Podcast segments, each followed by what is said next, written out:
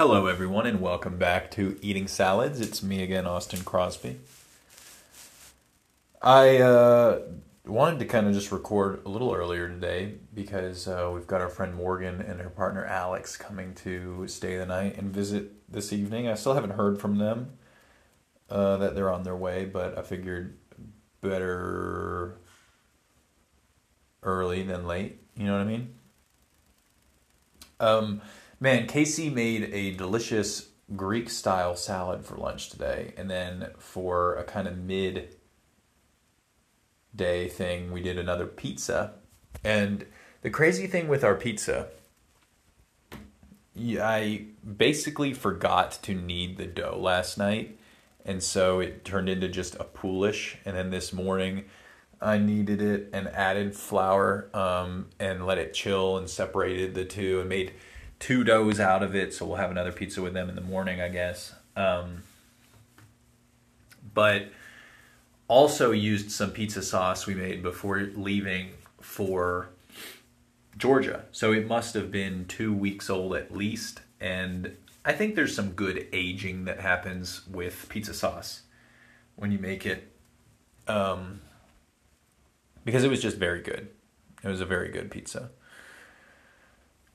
Very light, perfectly fermented, perfectly crispy around the edges, uh, while appropriately light throughout the rest. Um, what else, man?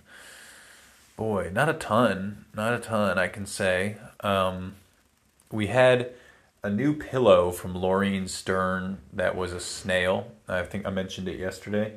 And it absolutely covered anything it came anywhere near. I mean, it was just crumbling with the itchiest, ridiculous threads that would, it was shedding like, it was like we had 30 cats. Um, it was pretty brutal. And we put it in the wash, unfortunately, with some clothes, and then it turned everything in there into a ridiculous mess.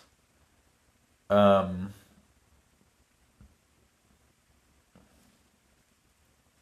turned everything into a ridiculous, ridiculous mess.